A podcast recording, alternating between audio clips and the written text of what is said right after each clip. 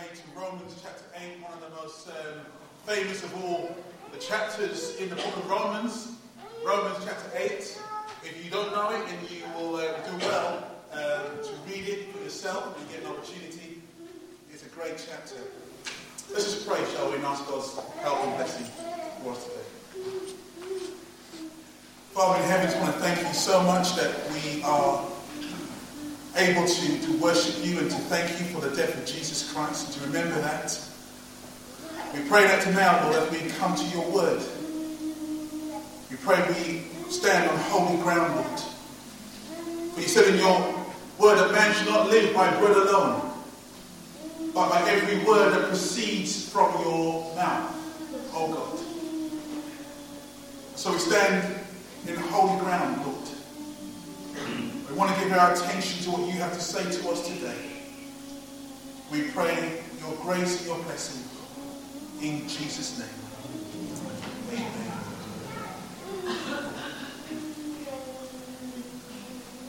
You know, Romans chapter 8, I'm so glad that the verse here opens up with the word therefore.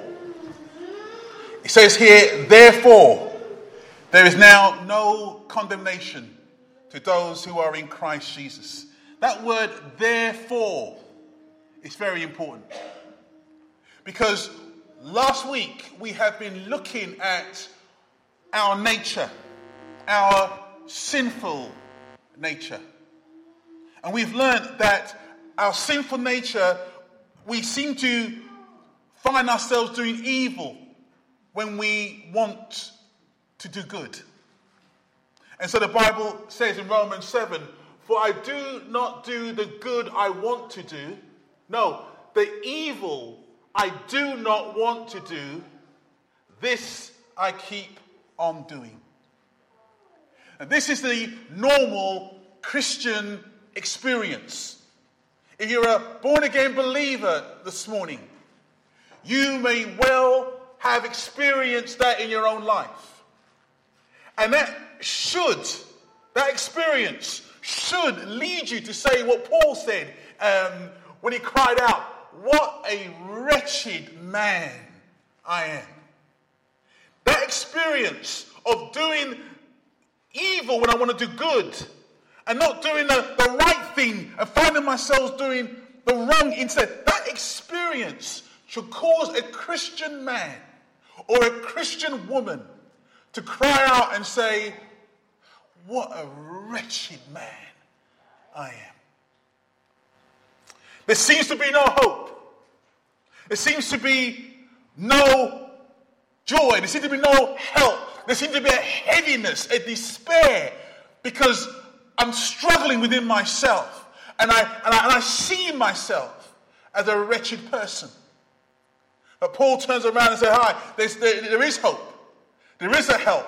And he cries out and he says, Thanks be to God who delivers me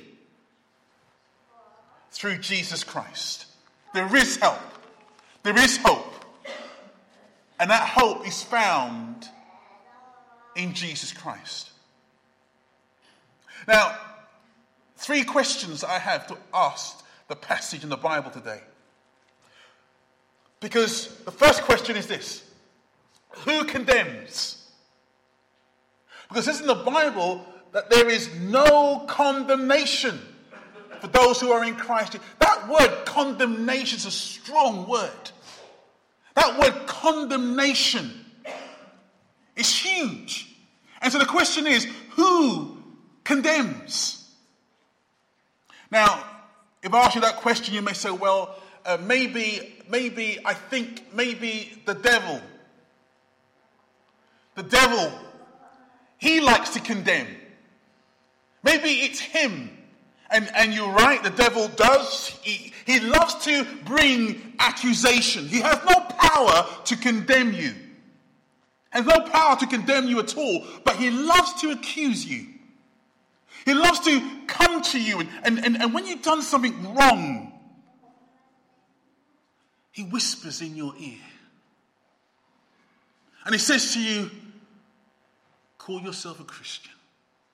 Look at you. And he begins to accuse you. And, and you begin to listen to him. And As you listen to him, you feel low and you feel condemned, but he has no power to condemn you, yet you feel condemned within yourself. I've been reading through some, some news stories and reading some stories about people who've been maybe hearing voices in their heads. Don't know what it all, all was about, but I read that Robin Williams hanged himself about a year or two ago. He had everything to live for. He was worth 130 million pounds. He was worth. But something went in his head. Something got into his brain. We don't know what it was, but he hanged himself. And there's story after story that I was reading of famous people who, after one particular wrestler, not only killed his wife, killed his seven year old child, and then went and killed himself. What was going on in their heads? You know, when I think about it, I, I, look at the Bible, and the Bible tells me that the devil is a murderer from the beginning.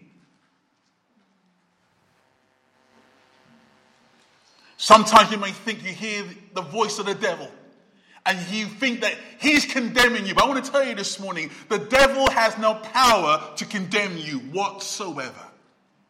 He might accuse you, but he cannot condemn you. So who is it that condemns? Well, you may say, okay, maybe it's not the devil. Well, maybe, maybe it's other people. You know, other people are really quick to point the finger at you as a Christian, aren't they? Whether you're in your family or whether you're at work, you know, you say that you're a Christian, and as soon as you wear a cross, as soon as you say you're a Christian, they're all looking at you. And then you do something wrong. Maybe a bad word slipped out of your mouth, or maybe you had a wrong attitude, you do something wrong, and they look at you and they say, Call himself a Christian. And he acts like that.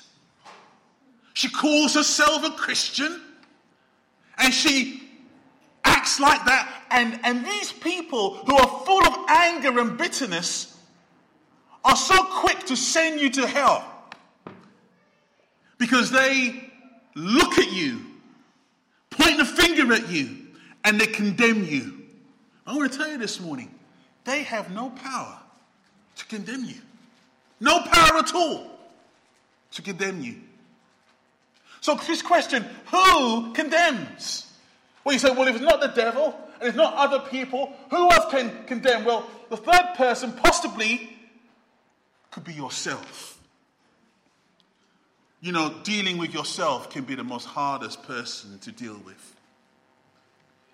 You know, you think to yourself, an honest Christian will look at himself and in private will say, you know, I can't compare myself to Christ. Look at me. I don't deserve. How many of you said this? I don't deserve heaven. I don't deserve to be forgiven.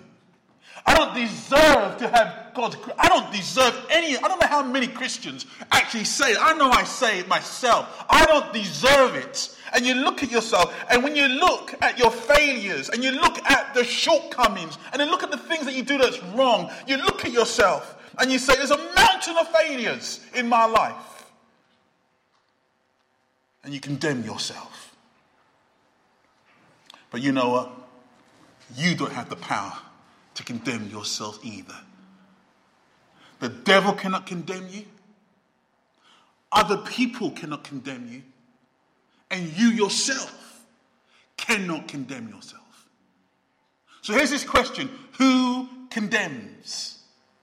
Well, the Bible tells us who condemns. It says it in Romans. Look what it says. Therefore, there is no condemnation of those who are in Christ Jesus. That's the verse that we're looking at. Who condemns? Who then is the one who condemns? Christ Jesus, who died. More than that, was raised to life. Who condemns you? Who can condemn you? Can the devil? No. Can other people? No. Can yourself? No. Who can condemn you? Christ Jesus is the only one who condemn you. And what does Romans 8 1 says? It says this Therefore, there's no condemnation to those who are in. In where? In Christ Jesus. If you are in Christ Jesus this morning, and by that I mean, if you are born again, if you've asked the Lord to forgive you, to cleanse you from your sin, and you're trusting Him to be your Lord and Savior, you are in Christ Jesus. If you are in Him this morning, I want to tell you this morning, there is no condemnation because He's the only one who can condemn you. But instead of condemning you, He embraces you. Instead of condemning you, He welcomes you. Instead of sending you to hell, he says, No, that man, that woman is coming to glory with me because I'm the only one who can bring that judgment. No one else can. And because he's in Christ, forgiven, cleansed, washed, sanctified, redeemed, reconciled to God, that person has no condemnation. Well, if um, that is the case, there's no condemnation for those who are in Christ Jesus. We can tell the devil, devil, shut your mouth. I'm not listening to your lies. Yes, I know that I failed. Yes, I know that I've done things wrong, but shut your mouth, devil, because I am set free by the love of Christ. And when someone else at work or in your home not your wife. Don't tell your wife to shut her mouth. Don't, don't do that. Don't tell your husband, you shut your mouth, husband. Don't talk to me like that. Now, I'm not saying that, but you can turn around and say, yeah, you know what? I know I failed. I put my hands up. But I want to say I'm received by Christ. There's no condemnation in him. But yourself, how many of you beat yourselves up on the ropes? How many of you turn around to yourselves and you crush yourselves and you curse yourselves down and you say, What a terrible person I am, what a miserable person I am, and you stay there? How many of you do that regularly? Well, I want to tell you this morning, you can tell yourself, I am in Christ Jesus. And he says, There's no condemnation for those who are in me. The second question I want to ask this passage is this Who frees? Who frees? See, one of the things which Jesus came to do, as we know in the Bible, when Jesus Christ came, he went into the synagogue, he opened up um, uh, the scroll, and he read a passage from Isaiah. And he says this the passage says this The Spirit of the sovereign Lord is on me because the Lord has anointed me to proclaim good news to the poor. He has sent me to bind up the brokenhearted, to proclaim freedom for, those, for, the, for the captives, and release from darkness for the prisoners. Jesus mentions first and foremostly the Spirit of the Lord is upon me. As we come into um, Romans chapter 8, verse 2, we are introduced for the first time in Romans. We're introduced to the Spirit. Look what he says here. Verse 2 Because through Christ Jesus, the law of the Spirit who gives life. You see, when Jesus Christ came, you remember at his baptism, when he came, they saw a dove coming upon him, and, and, and that dove was a, a, a, a, a sign that the Spirit of God was coming upon Jesus in a different way. You see, the Spirit of God has always been on him right from his birth. We know that, if you know the Christmas story, you know that the Spirit overshadowed Mary and that the one to be born was born from the Spirit. We know that. But when he went into the, the, the, the, ministry, when he went to be baptized and he came out of the water, something happened to Jesus. The Spirit of God came upon him in a way for ministry and for service. And John says in his book in chapter 3 about Jesus, For the one whom God has sent speaks the word of God, for God gives the Spirit without limits to Jesus. God gives the Spirit without any limitations. God gives the Spirit without any measure. He pours out the Spirit upon Jesus. Why? Because Jesus has the ministry to do a work of setting men free. And the Bible says, you know, that spirit that was poured upon Jesus is also poured upon you. Look what it says in Titus. He saved us, not because of righteous things we had done, but because of his mercy. He saved us through the washing of rebirth and renewal by the Holy Spirit, whom he poured out on us generously through Jesus Christ, our Savior. Generously, the Holy Spirit is poured out upon Christians. Generously. Now, the man who and the woman who claims to be a Christian, they must know something of this Holy Spirit. Soon as you're saved, the Bible tells us that you are sealed by the Spirit. But you need to know something of the outpouring of the Spirit of God upon your life. Because the Holy Spirit, when He comes, He sets free. I want to say that again. When you, as a believer, have the Holy Spirit in your life, when He comes, he sets free. So let's look at what Jesus says. First of all, Jesus says this Then you will know the truth, and the truth will set you free. I can hear you turn around and saying in your mind, Hold on, Jerry, you just said that the Spirit sets me free. Now Jesus is saying the truth will set me free. Well, let's hear Jesus again. Look what Jesus says. But when He, the Spirit of truth, comes, he will guide you into all truth. You see, the truth will set you free. Well, who is the truth? Well, Jesus turns around and says this the Spirit of truth. When He comes, He will set you free. He has the power. The Holy Spirit has the power to come upon you in such a way that He breaks the sinful nature that's in you and causes you to walk free from being controlled by the sinful nature. And so we have those words um, in Romans 8 too. Because of what Christ Jesus has done, you are free. You are now controlled by the law of the Holy Spirit who gives you life. The law of the Spirit frees you from the law of sin that brings death. You have been set free. That's why it's so important that Christians cry out for the Holy Spirit to come upon their lives. So vitally important. Because Jesus turns around and says, when He, the Spirit of truth, comes, He will guide you into all truth. Well, what would He guide you to do?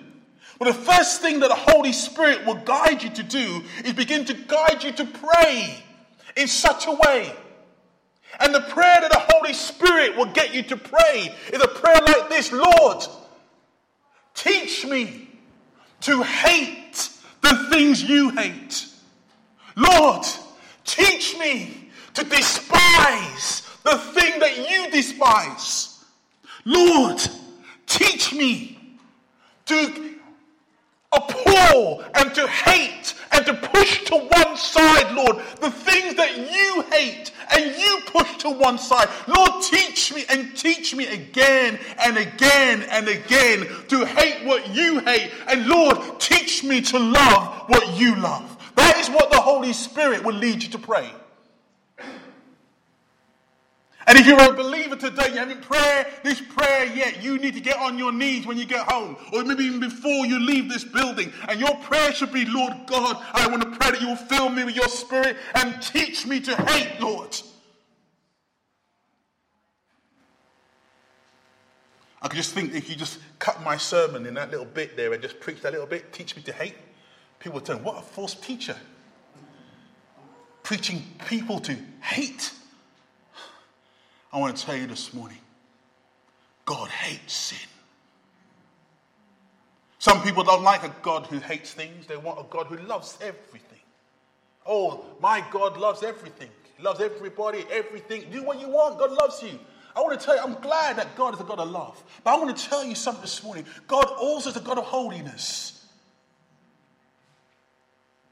And in heaven this morning, He's being worshipped. How he's being worshipped? Well, he's being worshipped like this Holy, holy, holy, holy, holy, holy are you, O Lord. That's how he's being worshipped this morning, because he's a holy God. And as a holy God, I'm going to tell you something. He hates sin.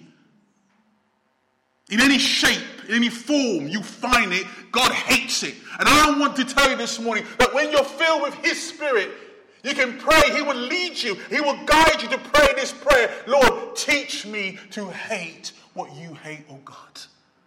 Because currently, I'm finding myself loving the things that you don't like.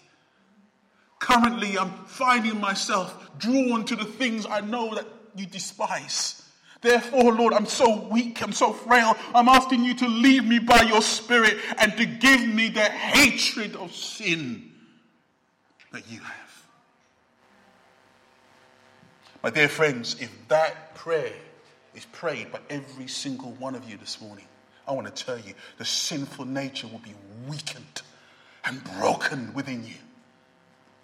Because you're not being led by the sinful nature. No, you're being led by the Spirit of God.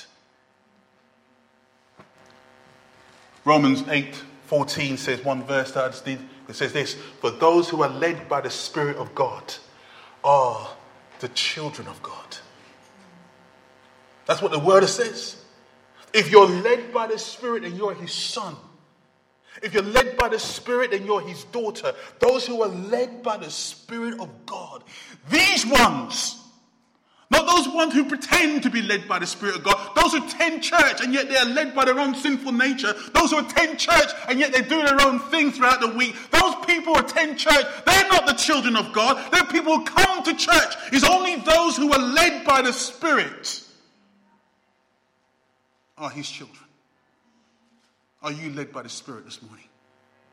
Would you cry out with me, Oh God, fill me with the Spirit? Not only fill me, but, but give me the desires that you have, the hatred of the sin that you have. Lord, do that work. Because when the Spirit comes, that is the first thing He's going to take you to. He's going to lead you into that prayer. So, who condemns? It's Jesus Christ. I praise God, if you're in Christ, there's no condemnation for those who are in Him. Who frees? The Holy Spirit. Because with the Holy Spirit, when He comes, He liberates, He frees, and He guides you into all truth. And finally, who acts? Well, as we come to a close, we, we, we see that the power of the sinful nature, the power of the sinful nature is broken. But how is it possible? How is it broken? How can you be free from sin? We know who does the freeing, but how is it possible? You see, when someone breaks the law, they must be punished. That person cannot be let off. That person has to face the law courts. He cannot be set free. You know, when um, Jimmy Savile when he died, people were angry because he died too soon. People were saying, you know, he died a few years ago, but now we're finding out that this man was a pedophile. This man was a filthy sex addict. This man was horrible. And people was angry because he couldn't face the law. Because he was dead. But if he had been alive, they would have brought him to the law courts and said to him, Now you face the law courts. You face what you've done. You face your victims. And then there will be some kind of justice. Because people were angry that the man died too soon. But he's facing God's justice, remember that anyway. God is no different. In fact, God's law courts are more serious than our law courts. He looks upon you and he sees you as guilty. Looks upon me and he sees me as guilty. And you must agree with God. Because remember what we said in our in Romans 7. We already said this. I do not understand what I do, but what I want to do, I do not do, but what I hate, I do. For I know that good itself does not dwell in me. That is in my sinful nature. For I have the desire to do what is good, but I cannot carry it out. In other words, I'm guilty before God. I stand before God and at his bar, in his courtroom, unlike the courts of the world, in his courtroom, I know that I'm guilty. So, what does God do? God acts. That's the answer to the question who acts? God acts. And God does something. And in Romans chapter 3, 8, we see what God does. Look what it says here in Romans 8, verse 3. For what the law was powerless to do, because it was weakened by the flesh, God did. By sending his own Son in the likeness of sinful flesh to be a sin offering. When Mike was doing this communion, he mentioned about the animal being taken to the temple as a sin offering. The animal had to be killed, the blood had to be spilled. And once that animal is killed, then that person can walk free out of the temple, only for a short period of time. But John the Baptist looked up one day and he saw someone coming up and he said, Behold, the Lamb of God who takes away the sin of a few people? No. Who takes away the sin of a nation? No. Who takes away the sin of the world? Behold the Lamb of God. And that Lamb of God went to the cross. And God sent him to the cross. And God punished him on the cross. And by doing so, God made Jesus to be a sin offering for you. So that you can go free. He's the one who frees. Hallelujah. Oh, we're all guilty. We're all deserving hell.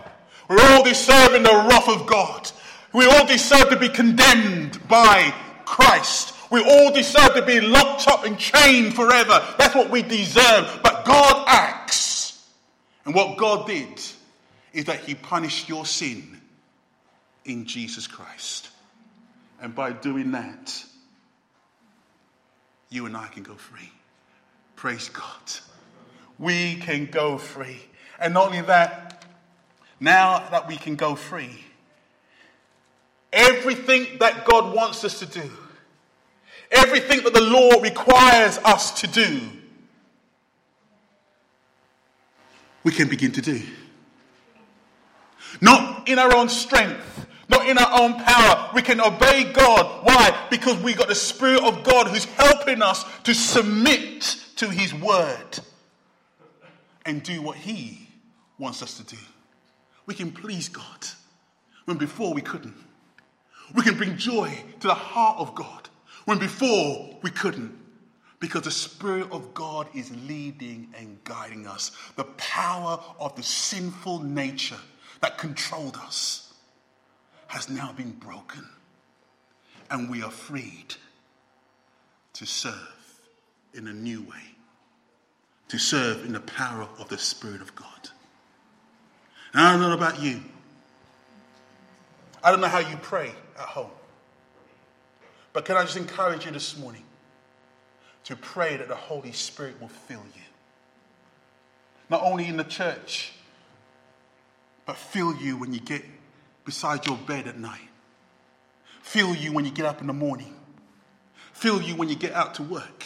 That you not only will see God the Father, you won't only see Christ the Savior, but you also will see the Spirit, the empowerer, the paraclete, the one who will come alongside and will give me the strength to guide me and to lead me in ways and to cause me to pray, Oh God, Give me what you give me. Give me the desire that you have. Give me the hatred to sin. Lord, let me put this down and pick up this instead. Lord, I can't do it in my own strength. But if you fill me with your spirit, Lord, I'll be putting things down and I'll be picking up things that will bring glory and praise to your holy name. That's the prayer I will encourage this church to begin to pray. That's the prayer that I'm praying.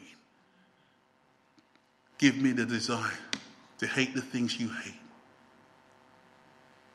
and to love the things that you love. Let's pray. Lord, I thank you for your word.